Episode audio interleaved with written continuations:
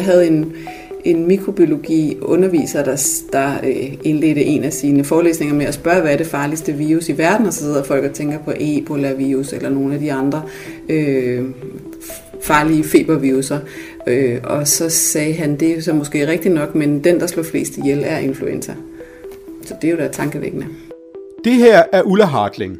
Hun er overlæge på børneafdelingen UH, og så er hun en af deltagerne i denne episode af Sundhedsmonopolet.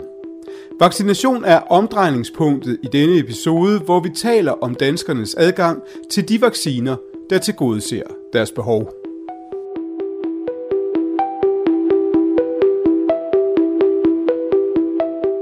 Vores sundhedssystem er udfordret.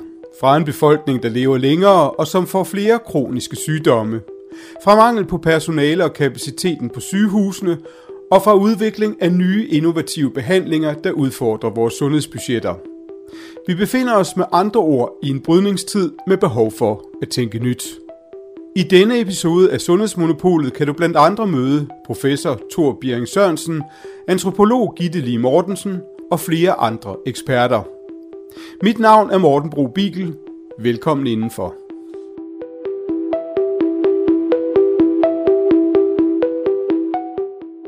Brændstoffet i det vellykkede vaccineprogram er information og tillid. Det vidste myndighederne ganske udmærket under corona, men lærepengene har været betalt under tidligere vaccineudrulninger. Det fortæller Tove Holm Larsen, professor og direktør i Pharma Evidence. Der skete jo det med HPV-vaccinen, at, øh, at der var en stor skepsis, øh, hvor øh, procenten, tror jeg, af, af piger, der fik nummer to vaccination på HPV, var helt ned omkring en 15-20 procent. Øh, og jeg tror, vi er blevet meget klogere øh, siden da.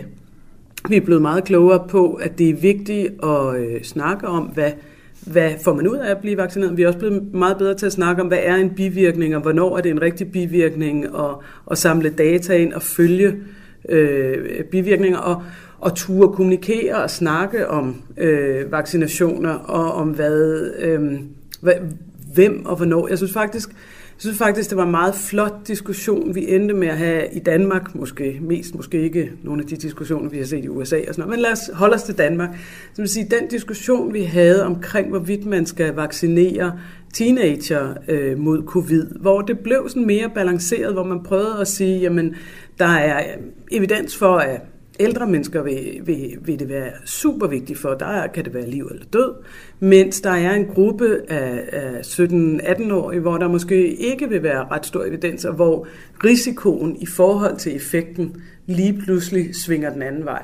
Øh, så, så på den måde tror jeg, at covid har været, det har jo været en, en uddannelse i mange ting for os alle sammen, men det har også været en uddannelse i, at vaccination kan være virkelig vigtig, og også en uddannelse i det der med individet i forhold til øh, hele populationen. Altså skal vi ind imellem lade os vaccinere for at sørge for, at dem på plejehjemmet ikke dør.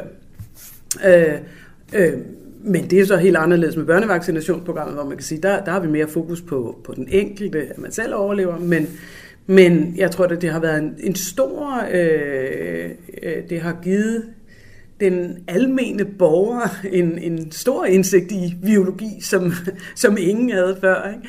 Og så handler det der med budskaber fra myndigheder og information om meget, meget mere end bare tal og fakta. Det siger antropolog Gitte Lee Mortensen fra virksomheden Antoconsult i Aarhus. Jeg tror, man har lært meget kommunikationsmæssigt også. Øh, for eksempel hvis du ser på den tid, der er gået fra HPV-vaccination, øh, som kommunikationsmæssigt måske ikke var den store succes, kan man sige. Og så til nu, øh, hvor vi efter min mening var så heldige at have en Søren Brostrøm på posten, fordi kommunikationen var ganske anderledes omkring det. Øh, så jeg tror især, at man er blevet mere opmærksom på, at øh, de holdninger, der er i befolkningen, de følelser, det vækker, at de skal tages alvorligt.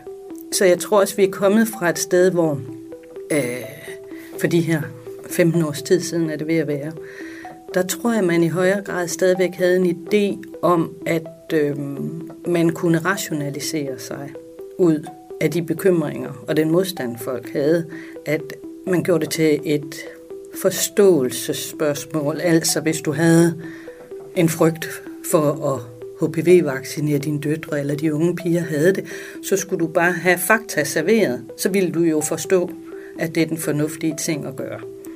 Det er muligvis også korrekt for nogen, men for rigtig mange var det ikke nok. Og det havde jo konsekvenser, at tingene blev præsenteret på en bestemt måde i medierne, som gav en enorm stor frygt for bivirkninger, og det kan man også meget bekendt simpelthen gå ind og se i antallet af livmorhalskræft tilfælde og forstadier til det. Og så er spørgsmålet jo, hvad, hvad stiller man op med vaccinefrygt, som på sin vis er en lidt uhåndterbar eller uhåndgribelig størrelse. Og der tror jeg, at man myndighedsmæssigt har lært en masse, fordi man fra starten har været så tidligt ude i forbindelse med udviklingen af de her coronavacciner, at der har især Brostrøm, men også andre dygtige videnskabsfolk i, i Danmark, været helt fremme hele tiden og sige, hvad ved vi? Og hvad ved vi helt ærligt ikke rigtigt endnu? Og efterhånden, som tiden gik, og millioner efterhånden blev vaccineret, så var der nogle ting, man kunne sige med større sikkerhed. Men øh, man har været mere opmærksom på fra myndighedsside at møde folk der, hvor de var. Og så er behovet for information måske også forskelligt, alt efter om der er tale om nye vacciner eller nogen, som vi har kendt i overvis. Det mener i hvert fald overlæge på børneafdelingen på OUH, Ulla Hartling. Hvis vi taler om de vacciner, som er implementeret i vaccinationsprogrammet, som har været det i mange år, dem tror jeg ikke, der er ret meget information om. Det tror jeg, om så må sige, er noget, som folk bare gør. Altså, når så skal jeg op til min læge, og så får de tre måneder stikket og fem måneder stikket, og så, og så kører det bare, og på en eller anden måde, så, så tror jeg ikke, der er ret meget, mange tanker forbundet med det. Jeg tror bare, det er noget, man gør, og ikke har noget at gøre med, at man lige er blevet informeret om, hvorfor det er vigtigt. Og jeg tror ikke, der er mange mennesker, der ved noget særligt om, om de her sygdomme, som findes i, i vaccinationsprogrammet. Og så tror jeg, det er noget helt andet, når det kommer til øh, nye øh, sygdomme, som man kunne vaccinere imod. For eksempel, øh, ja, så kunne der være sådan noget som en skoldkoppevaccine, som man, når man er på en børneafdeling, kunne tænke kunne være en god idé, og som også er indført i mange andre lande. Og det er fordi, vi ser nogle af de følger, der kan være efter en skoldkoppeinfektion. Og det er der jo, mig bekendt støder jeg i hvert fald, jeg støder ikke på noget information om det. Så det er der ikke ret meget information om så er der pludselig en RS-virusepidemi, hvor folk bliver enormt skræmte, og der foregår en hel masse, og hvor det kommer fra, det ved jeg ikke, men der er en ret stor skræk forbundet med det, som også er helt overdrevet. Altså hvor man tror, man skal på sygehuset, bare man har virusen, og sådan er det jo ikke. Så det er der heller ikke ret meget information om.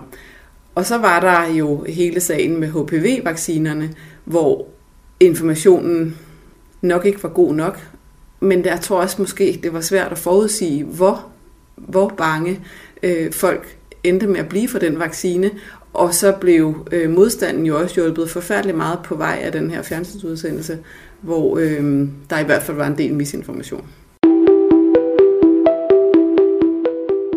Stiller vi skarpt på influenza, så er der jo for så vidt tale om en velkendt sygdom, men måske stadigvæk en sygdom, der mangler bred information om. Hør for eksempel, hvad professor Jan Prausgaard Christensen, Institut for Immunologi og Mikrobiologi ved Københavns Universitet, siger. Altså, influenzavaccinen, den, den kan du gruppere i to, måske tre grupper. Du har den ældre sårbare øh, gruppe. Vi har mange års erfaring med, at folk dør af influenza, når de kommer op i årene, og hvis de er vaccineret, så dør de ikke af det. Så øh, er der øh, hele den brede gruppe af, af voksne borgere i Danmark. Der ved vi jo, at i nogle år, der er der kun 20% effektivitet af vaccinen. I nogle år er der 70%. Og, og det kan vi godt oplyse folk om, men problemet er, at i den pågældende sæson, mens vi oplyser, der ved vi ikke, hvad løsningen bliver. Den kommer jo først retrospektivt, når vi ser på det efterfølgende det nyttede ikke noget at vaccinere i det her år. Stammen og vaccinen passede ikke sammen. Og så er der, kan man sige, den tredje gruppe med øh, de små børn, som vi har tilbudt influenzaen også. Og der var oplysningen jo, at øh, små børn er med til at sprede øh, influenza, så jo færre af dem, der havde det, jo færre familier og sådan ud i samfundet ville det sprede sig. Det gik nok lidt hurtigt, vil jeg sige, at, at man måske ikke havde det fulde grundlag til at forstå, hvor meget effekt vaccination af små børn vil have. Og det kan man jo nok også godt se i tallene, at det er ikke helt så mange, der har valgt at, at, at støtte op om den del, fordi folk har ikke troet på det, eller også har de ikke følt sig oplyst nok, nok til, at, at de ligesom har vil sige, ja, vores børn skal også influenza-vaccineres. Og lige præcis den manglende viden om influenza kan faktisk være et problem, det fortæller Ulla Hartling, overlæge på børneafdelingen på UH. Den oplever jeg nok, at informationen ikke er helt fyldesgørende om, fordi jeg tror, at de fleste har en, en, øh, en viden om influenza, som er, at øh, ja, det er super irriterende at, at blive syg med influenza, øh, men det er mest et problem for de gamle. Det er det ene problem ved den sygdom. Det andet problem er, at mange ting bliver kaldt influenza, og derfor så er der en masse, der siger, at det år, jeg fik vaccinen, der blev jeg meget syg med influenza, men ingen ved, om det var influenza, de havde, eller en eller anden fibril virussygdom. Øh, og så synes jeg ikke, der er ret mange, der er bevidste om, hvor syge helt små børn kan blive af det. De kan blive øh, rigtig syge og få, øh, altså små børn under to år har øh, Øh, jeg har ikke de præcise tal, men har øh, nær samme risiko for at få alvorlige følger efter influenza som ældre over 65. Jeg havde en, en mikrobiologi underviser, der, der øh, indledte en af sine forelæsninger med at spørge, hvad er det farligste virus i verden, og så sidder folk og tænker på Ebola-virus eller nogle af de andre øh, farlige feberviruser. Øh, og så sagde han, det er så måske rigtigt nok, men den, der slår flest ihjel, er influenza. Så det er jo da tankevækkende.